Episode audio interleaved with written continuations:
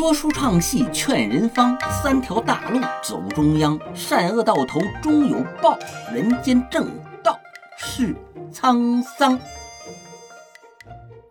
大家好，我是老狐狸。上一集呀，咱们讲了伪大师假超人张宝胜是怎么靠忽悠起家，靠蒙骗上位的。今天咱们讲讲他是怎么被当众戳穿的。咱们闪回到三十三年以前。也就是一九八八年的五月二十一日，中科院的院士何作修、中科院研究员庆成瑞、科技日报的社长兼总编林自新等不信邪的科学家呀，带着几名魔术师去观看由五零七所所长陈信主持的超人张宝胜向国家安全部、国家科委、国防科工委、中宣部。等部门领导做的汇报表演，为啥要带魔术师呢？您可能都看过春节联欢晚会上刘谦儿或者是傅衍东的魔术表演，对着摄像机，当着全国观众的面，人家靠障眼法、靠眼疾手快，或者是靠托和设计精妙的道具，让你一次一次的见证奇迹，一次一次的目瞪口呆。好多人还知道名震世界的大魔术师大卫·科波菲尔，人家当众能把飞机给变没了，把自由女神像给变没了，当众瞬移十几米出去，还在科罗拉多大峡谷上自由飞翔。你该说了，那吊着呢呗？哎，人家飞行时穿越钢圈或者是圆筒，以证明后背上没有吊钢丝绳。您有时间啊，去看看他的魔术视频，非常震撼。人家这些魔术啊，比张宝胜那几个小戏法可神奇多了。但是人家有道德底线，绝不假冒大师、超人，诈称自己有特异功能。他明告诉你，我这就是魔术，假的，但是我设计精妙，让你一眼看不出来。这些魔术师呢，是变戏法的行家。他们学习魔术，自己设计魔术，也每天琢磨别人的魔术是个什么原理。何作修等科学家呢，虽然明知道张宝胜是在骗人，但是保不定自己就真能看出来他是如何作假的，所以呀，带了几位魔术师，哎，行家里手，过来监督骗子和验证真假。表演以前就已经是暗流涌动。信张宝胜的人憋着劲儿，让何作修等人心服口服，外带佩服。以后再也没脸跟领导汇报这是伪科学，是骗术了。你不信邪的人呢，则憋着劲儿戳穿张宝胜的骗局，还原真相，以正视听。嗯，为了好区别呢，咱们就把信张宝胜的称为邪派，不信他的则称为正派。这个正派呢，就提出来了，不能用普通的瓶子倒普通药片，容易被掉包。他们带来了几个专门吹制的异形玻璃瓶，药片都是被编了号的。嗯，邪派呢也提出来了，为了培养情绪，呃，积累能量，张宝胜可以在表演中自由出入会场，想啥前走就啥前走。想啥钱回来就啥钱回来，正派就提出来了，你随便，但是你不能把样品带出会场。汇报演出从早晨八点半开始，首先由五零七所的代表做报告，说物品穿壁现象是科学的、确定了的事实。然后啊，各种玄学论证，嘚啵了将近一个小时，九点半。张宝胜正式登场开始表演。等他一看这几个玻璃瓶和瓶里边编了号的药片，顿时是眼前一黑。以前呢都是普通药瓶子、普通药片，自己身上常备着空瓶和药片呢。张宝胜心里想了：哎，这帮人不讲武德呀，整这么五个奇形怪状的玻璃瓶出来。我让徒弟到外边现买都买不着啊！药片还编了号。我这裤裆里有的是药片，但是他没编号啊。但咱也不能就这么认输喽。于是啊，他就坐到椅子上，假装运气，想应对措施。半个小时过去了，一个小时过去了，一个半小时过去了，就这么干耗。好多人呢都睡着了，张宝胜还是没动静。主持人沉不住气了，就来催这个张大师。张宝胜呢跟他耳语了几句。过了一会儿，另外两名身怀特异功能的二超人、小超人上来捣乱了。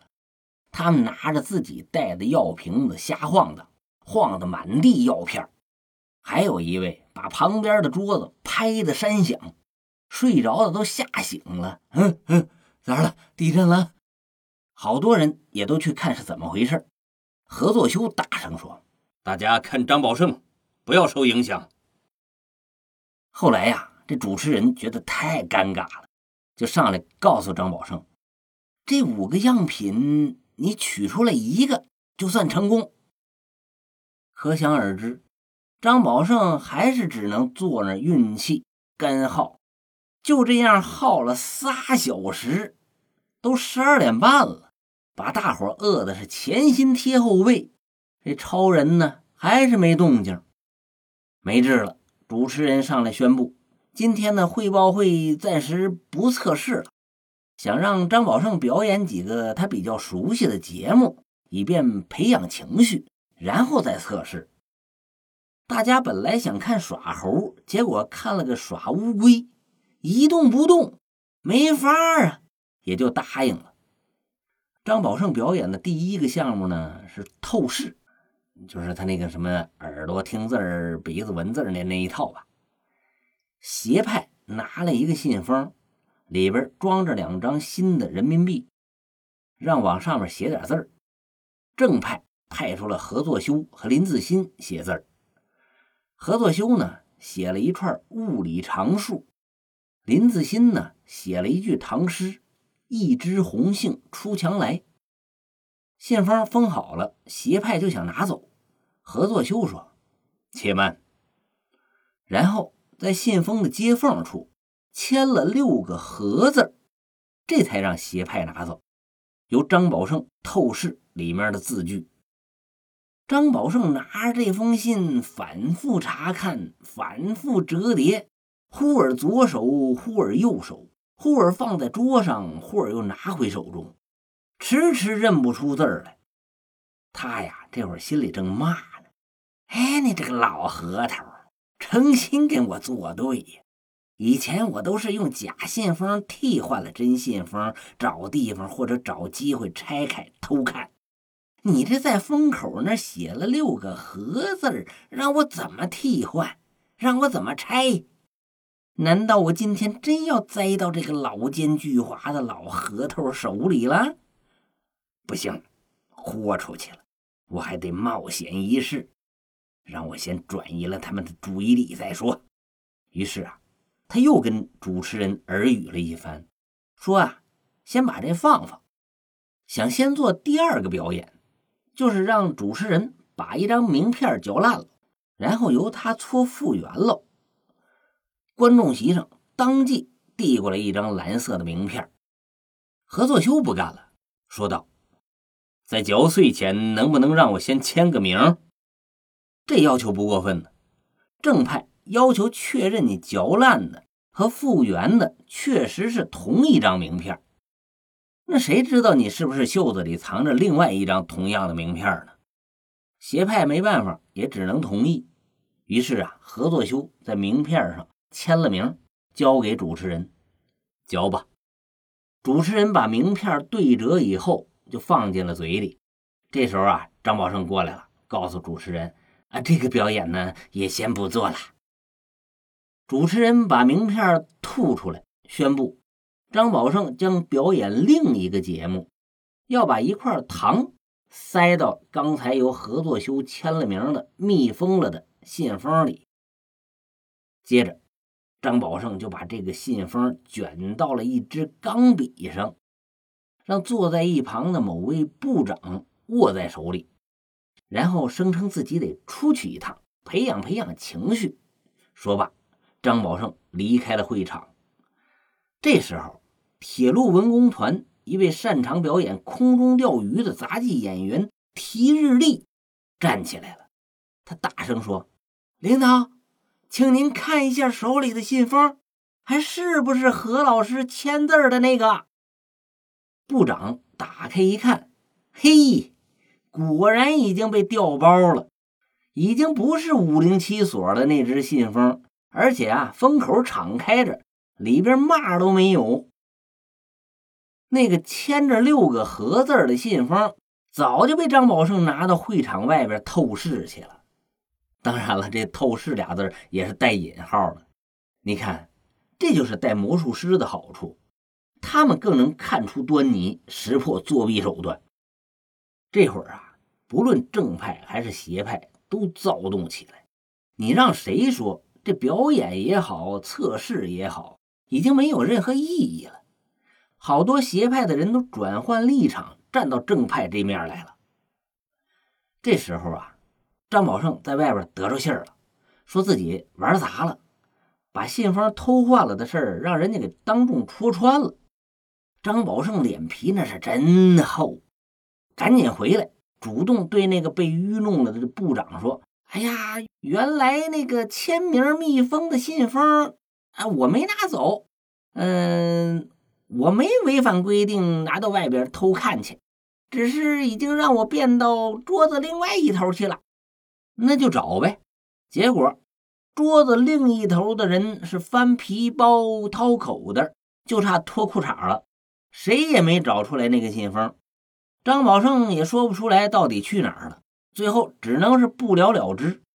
但这会儿啊，已经是越描越黑了。大多数人已经不信他了，仅有的几个邪派人物呢，为了挽回败局，不要脸的要求改用普通药瓶和药片。表演张宝胜的拿手好戏，正派经过商议以后啊，表示同意，但是我们得给瓶子套上防伪的塑料环，再贴上玻璃胶纸封条，反正你得证明你确实是从这个瓶子里把药片弄出去的，你不能再给调包了。张宝胜拿到这个精心密封且没法偷换的药瓶以后啊，开始相面，没法换。也没法拆，就又在那杵着想歪点子，一个多小时也没抖出来那里边的药片。下午两点的时候，何作修和庆成瑞站起来说：“大伙儿都看到了，这个表演已经没有任何意义了。”转身离开了会场。是，你折腾了四五个小时，屁都没弄成。傻子也知道张宝胜根本就没有特异功能了，他就是个彻头彻尾的大骗子。邪派呀，还有人不放弃，心想：呵呵你这哼哈二将一走，正好想办法我们挽回败局。于是，什么声东击西呀，浑水摸鱼呀，暗度陈仓啊，什么请神送神，运气发功，撒泼打滚啊。反正是啥招都用，终于在折腾了一个半小时之后，也就是在三点半的时候，张宝胜把药片从药瓶里抖了出来了。可是正派还有人在这坐着呢，就看你们还使啥邪招。林自新等质疑者一检查瓶子，嘿，防伪的塑料环也掉了，缠在瓶口的玻璃胶纸也被撕开了。给在场的六十多人一展示，真相不言自明。会后啊，正派要求电视台和报刊杂志的记者们客观报道汇报演出纪实。遗憾的是，这一报道始终未能曝光。为啥？为尊者讳呗。你想想，被张宝胜忽悠了的那些高官，肯承认自己被骗了？帮张宝胜证明特异功能属实的科研机构肯承认自己协同作假了。以前做过特异功能正面报道的媒体肯承认自己报道错了？那么多富商、明星、大作家肯承认自己到处鼓吹的超人就是一个毫无底线、卑劣无耻的骗子？于是，真相就被隐瞒了。张宝胜仍然到处行骗，赚了上千万的资产。您别忘了，那可是八十年代，一千万能顶现在多少个亿？《超人张宝胜》一书更是公开发行，张宝胜电视连续剧隆重上演。哎呀，直到九十年代中期，这一切才被拆穿。一九九四年，政府下达了关于加强科学普及工作的若干意见，这个红头文点名要破除伪科学，气功热和特异功能热。才逐渐冷了下去。一九九五年，以科协主席朱光亚、中科院何作修、潘家铮院士为首的科学泰斗们大声疾呼：“戳穿假大师，辨别伪科学，捍卫科学尊严！”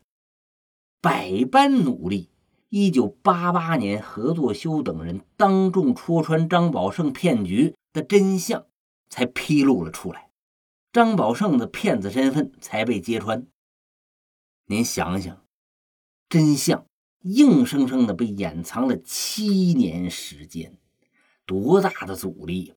多少人为了自己的脸面而继续维护这个大骗子吧？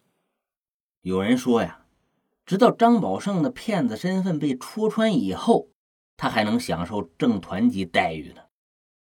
但在一九九五年八月十一日，张宝胜在北京电视台餐厅做了最后一次欺骗表演，仍以失败告终。以后呢，就再也没有对他的报道了。正不正团呢？咱也不敢确认。其实有些事儿涉及到敏感话题，也没人敢去深究，咱也不能深说，说多了那都犯错误。您啊，也别太较真儿。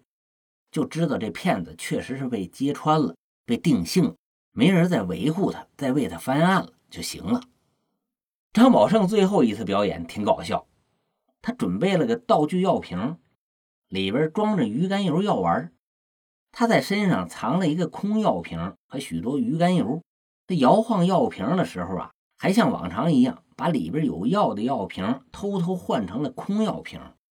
然后再准备把身上藏着的鱼肝油撒到地上，结果啊，演砸了，身上藏着的鱼肝油受热粘连，都成了坨了，而且粘到了手上，怎儿甩也甩不下去。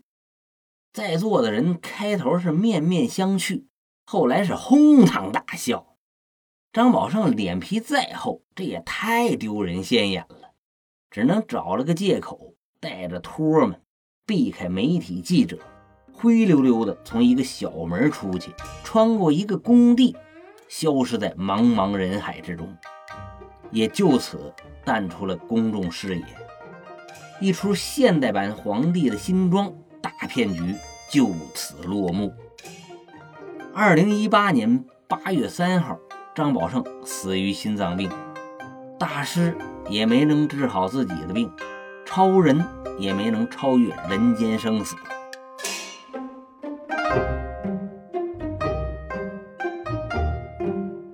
好了，《骗子列传之假超人张宝胜》，咱们今天就讲完了。为了避免亲朋好友上当受骗，请您点击右上角，把我的节目分享到朋友圈或者是亲友群，让我帮您潜移默化的给他们讲科学、讲历史。剖析骗局，预防欺诈，也欢迎您在评论区留言互动。我是老狐狸，咱们下周再见。